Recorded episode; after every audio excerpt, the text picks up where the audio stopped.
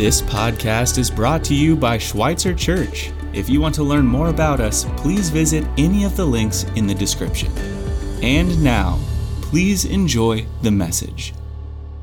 Um, if we've not met before, my name is Spencer. I'm the pastor, and today we are in for a treat. Um, we have a special guest with us, um, Bishop Todd Hunter. Bishop Hunter is a, a, bishop in the Anglican Church of North America, of a diocese called the Church for the Sake of Others. It's a especially church uh, focused on church planting and evangelizing and reaching people who are not um, yet reached. And so uh, Bishop Hunter will be bringing us the good word today. And this evening at 6 p.m., we've invited Bishop Hunter to share with us a teaching on um, how the Christian witness, what the Christian witness looks like in our postmodern culture. So we think about some of the challenges we face as Christians, and we think about the, the culture of um, where truth is, is somewhat arbitrary and subjective, and yet we have these claims that, that there is truth, that the truth is found in Christ. And so how do we live and, and share the good news within this culture that we live in?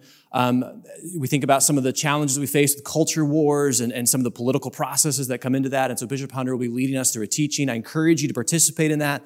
That'll be tonight at 6 p.m. in the Student Center, which is our building just um, west of here. The Chiefs play at 720. I'm sure you have a DVR and you will um, want to to be a part of that, to experience that, that teaching as we think more deeply about how it is we share um, the good news with others. Today is week two in Advent, and so we are continuing our series on the glory of God that we find expressed to us in the first few verses of the Gospel of John. And so last week we read the first five verses of John that go like this. In the beginning was the Word, and the Word was with God, and the Word was God.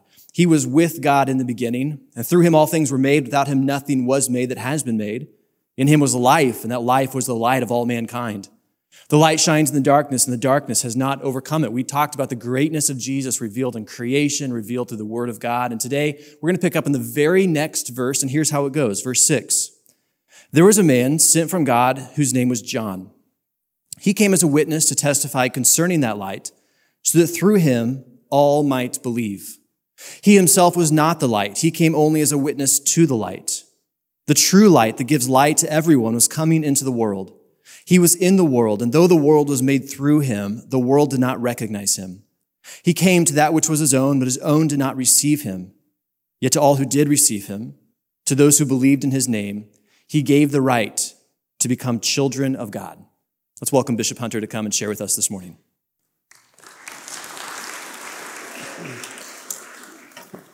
Thank you very much. It is honestly my delight to be here. I know guest speakers are supposed to say that, but this is a, this is a fun full circle moment for me. I grew up in First United Methodist Church in Santa Ana, California.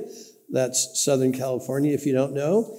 Uh, but I was unfortunately a rebellious kid, both morally and spiritually. And so I didn't come to faith until I was 19, a sophomore in college when if you did you happen to see the movie that was out recently called the jesus movement? If any of you saw that? So i'm a convert of the southern california jesus movement. You may have heard of churches called calvary chapels.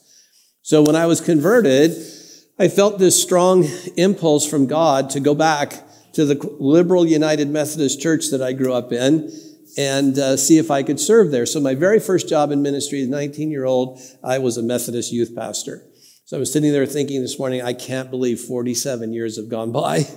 And uh, here I am, uh, kind of full circle again. So it's super great to be with you. Well, this morning, our passage offers us a really fresh and important perspective on how the glory of God works, meaning how it's made manifest. And we're going to get into that. But these perspectives, especially fresh perspectives, I think are super important. And I love to illustrate the importance of this by those silly jokes. Have you ever heard where you've got like four guys in an airplane, there's only three parachutes, the airplane's crashing? Have you heard those dopey stories? Okay, I'm going to give you one, but with a warning. The only thing worse than dad jokes are bishop jokes. So here we go. So you know how it goes. There's four guys in an airplane, and there's only three parachutes. You know, the airplane for some reason is starting to crash. Well, here's the four guys. There was a young pilot who's about 35 years old, and he had three or four kids at home. There was a, a middle aged guy who I don't remember exactly what he did, but he was reputed to be like the smartest guy in the world. He did something where he like networked all the world's banks together or something. And then there was this old retired minister and a young boy about 12. Those are the four. Plane starts crashing. The young pilot says, Hey, if I die, my wife will kill me. Super important that I live. I got little kids at home. So he grabs one of the parachutes and he jumps. Smartest guy in the world says, Hey, look, I'm the smartest guy in the world. The whole banking system of the world, you know, depends on me. So he grabs one of the parachutes and he jumps. Well, that just leaves the old reverend and the young boy. And the old reverend looks at the young boy and says, You know, son, I've lived a really long, good life. I really think I've done everything God gave me to do. You take that last parachute and jump. And the young boy looks at him and says, Ah, relax, Reverend. Smartest guy in the world just jumped out with my backpack.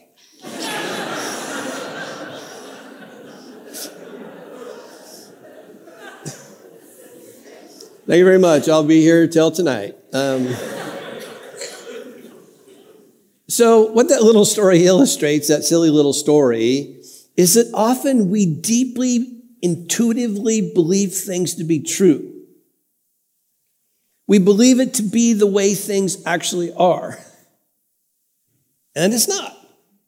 And that's okay. It doesn't mean we're bad people, it doesn't mean we're stupid, but it does bring to light Christian things like conversion and repentance and, and change and discipleship and growing and having our perspectives always challenged and always renewed.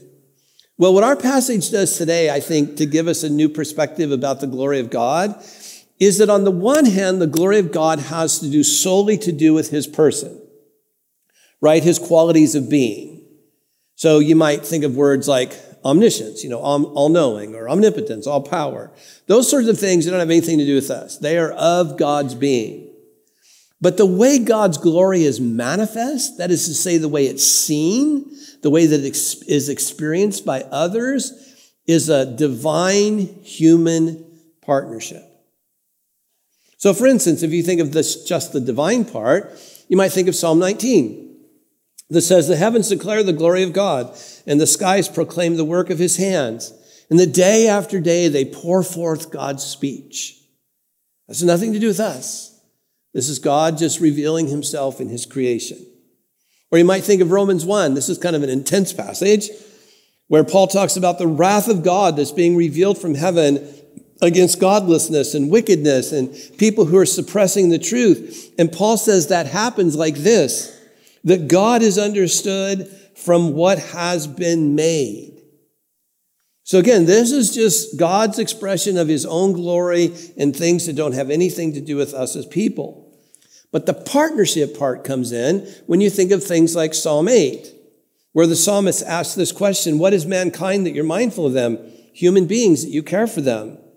And then he answers his own rhetorical question saying, You made them a little lower than the angels and crowned them with glory and honor. And you made them to be your cooperative friends, to rule over the works of your hands. Or thinking really clearly about the human divine partnership, we might think of Matthew 5. I love the way uh, Eugene Peterson gets this in the message.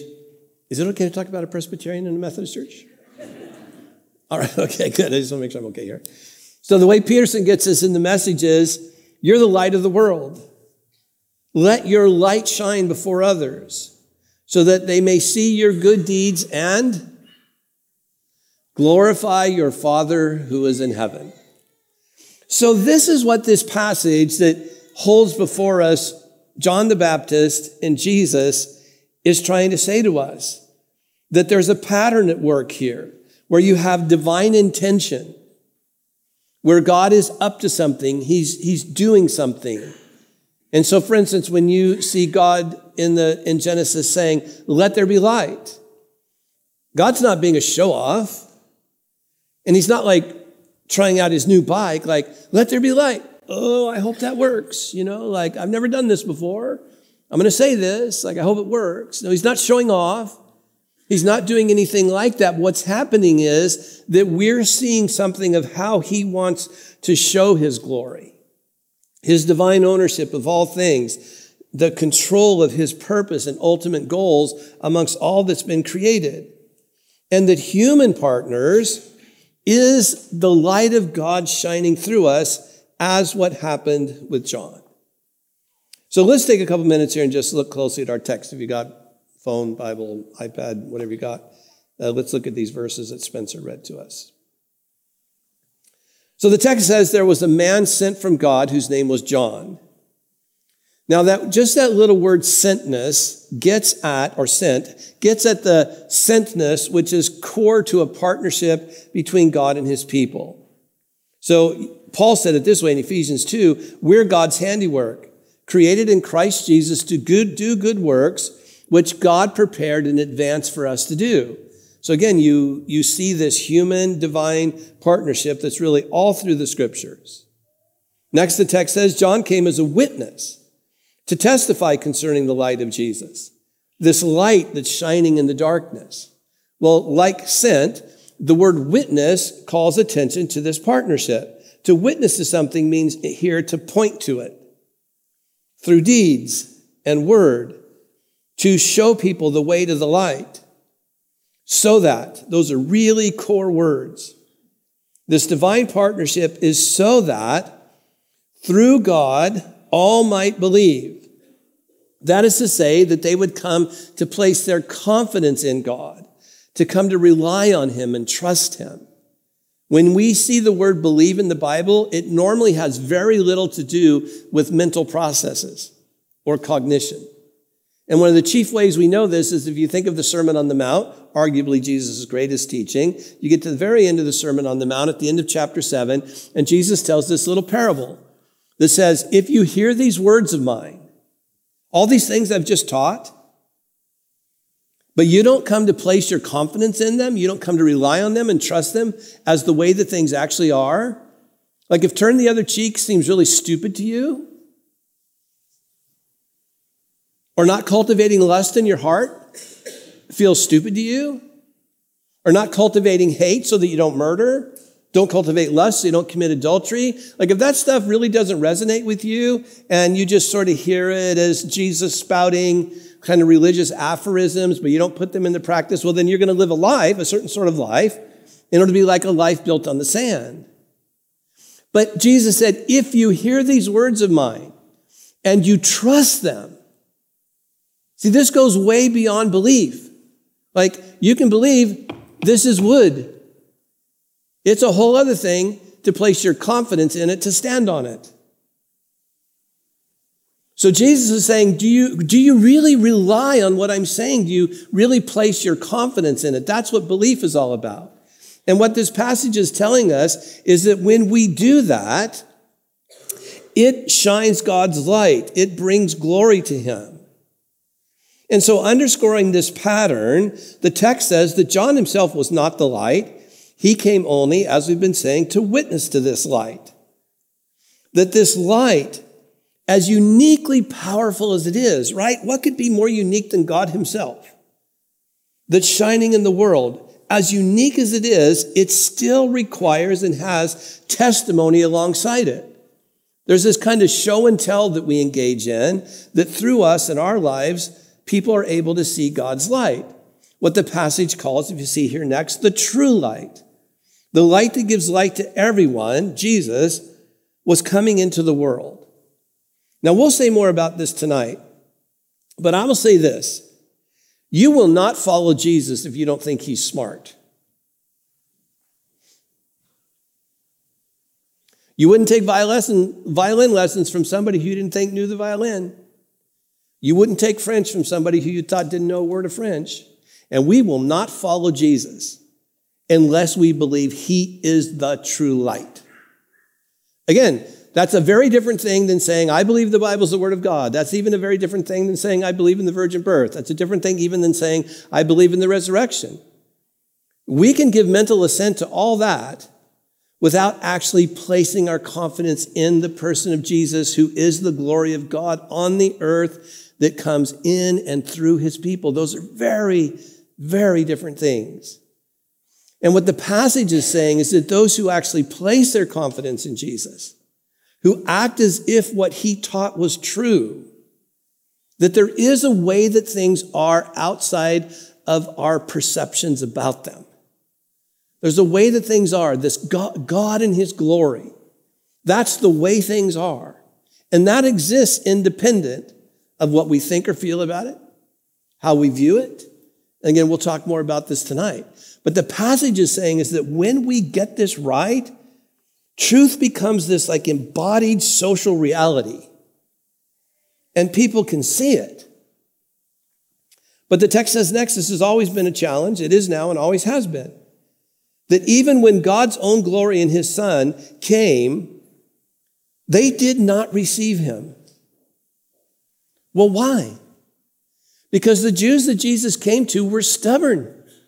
They were stubbornly committed to previously existing worldviews and perspectives. So the Herodians had their own perspective. So did the Qumran sect. So did the Zealots. So did the Pharisees and Sadducees and other teachers of the law. They all were stubbornly committed to points of view and worldviews. So when Jesus came, he notices that a lot of people don't have ears to hear. Remember that Jesus phrase? Ears to hear? Well, that phrase doesn't mean, um, excuse me, ma'am, could you move your hair so I can see if you have a flap of flesh on the side of your head? You think that's what Jesus wondered? Do people have flesh on the side of their head? No, Jesus is getting at something you might call instrumental. Jesus knew that most people did not have ears to hear him. Hear the instrumentality in that? They didn't have ears to hear him. They had ears to filter and manage him according to their Herodian perspective, or their zealot perspective, or their democratic or republican or independent perspective. Jesus knew that virtually everybody was trying to fit him into what they were already committed to. They did not receive him. But yet, the passage said, to all who did receive him, to those who believed in him, as I've said, placed their confidence in him and his name, he gave the right to become children of God. So to receive Jesus means something like to welcome him into our life this is an active thing. It's not passive. It means not just to believe in him, but this is a major move of Christian discipleship. Ready? Can I have all of your attention just for one second? This is a major move in Christian discipleship. To move from believing in him to believing him. That he's the greatest, the best, stunningly brilliant, has the best information possible on what it means to be human in the image of God. This is why crowds heard him teach and said, We've never heard anybody teach like this. Where did he get his authority? He was stunning in his greatness. Or when he did deeds of power, crowds would say, Where does he get this power? We've never seen anybody act like this. And what that was always meant to do was to help us to believe him, as I've said, to place our confidence in him, to act as if we believe Jesus is the truth. So God in his person is always the initiator, the grace giver, the one who calls and guides. And this work of God is what calls us and forms us into this divine human partnership that I've been describing. Now we might think, well, aren't we all children of God? And in some sense, yes. We're all children of God by creation.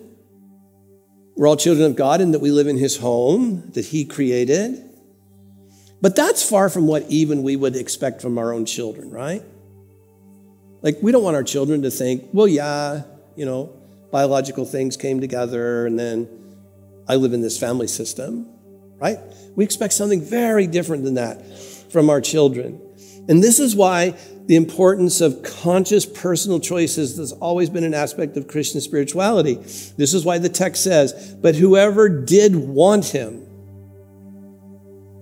whoever believed he was who he said he claimed to be, and who would do what he said he made to be their true selves, their child of God selves. And this is what I want you to consider this morning as you all work this Advent with the glory of God and us as human beings participating with Him. What if the hardest part of Christian discipleship is not things like how did the virgin birth work? Or how does an ancient text have any authoritative meaning today? Or how did the resurrection work? What if the hardest part of following Jesus is to want to? To those who wanted Him, God gave the ability to be children of God who would carry his glory. It's those who didn't want him. The text doesn't say those who struggled philosophically, or those who didn't get to go to seminary, or those who had a hard time reading Greek or Hebrew. It's got nothing to do with any of that. It has to do with wanting. This is why Jesus told the parable of the pearl of great price and the treasure buried in the field. Those are parables that are meant to make human beings be decisive. They're meant to ask the question, What do you want? Is the kingdom of God to you like a treasure buried in the field, such that if you were a real estate holder, would you leverage everything you had to get the kingdom? See, that's not about, can you please define for me basileia, which is the Greek term for kingdom. That's about what do you want? Would you take everything you had and leverage it to get life in the kingdom of God as God planned it for human beings? If you were a pearl merchant, and you had a warehouse full of pearls, and you saw this pearl of the greatest value, the greatest price, would you sell everything you had? Would you rearrange the affairs of your life to find your life in the kingdom of God, in the glory of God, being someone who reflects that glory? So, you know, all of our words are personal, you know, all, all words, human words, are intimate. And we speak them, you know, from a breath that comes from inside us and you know works with our vocal cords but they're powerful. They actually move matter. Like i could say hey spencer hand me that mic. And my words would move matter. Spencer would get up move his frame walk up these stairs and hand me the mic. Or honey i forgot the kitchen light. Would you turn it off please? Or son would you take out the trash?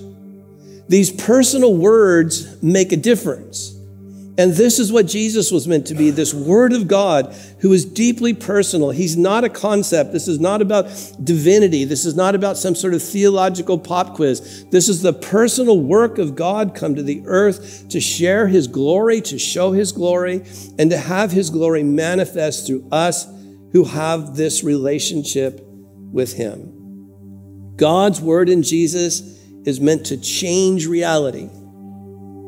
It's meant to change us and to form us in this unique way. So I thought, okay, when I when I've thought about this over the years, what how do I think this really works that we have this divine human partnership that manifests the glory of God? And I think of four simple things and we're done. In my imagination, I think of myself as the cooperative friend of Jesus. Number two, seeking to live a life of constant creative goodness through the power of the Holy Spirit for the sake of others. You got a great example. Think flourish. It's a classic example of being the cooperative friends of God, full of creative goodness, definitely aimed at others, and empowered by the Spirit. And when people see that light, they ask for a hug. When they see the glory of God manifest to it, through us, they say, Yeah, yes. I still might not understand who wrote Hebrews, but I want that God that you have a relationship with and that is being manifest through you. Father, this morning we ask that you would make this true of us, that your glory would shine in us and through us. For the sake of the least, the lost, the last, left out, marginalized, and that all of this would bring glory to your name. Amen. Thank you for listening to a Schweitzer podcast. We hope you found this message to be helpful and encouraging. If you enjoyed this experience, please remember to share us with your friends and neighbors. Thanks again for stopping by, and remember, you are loved.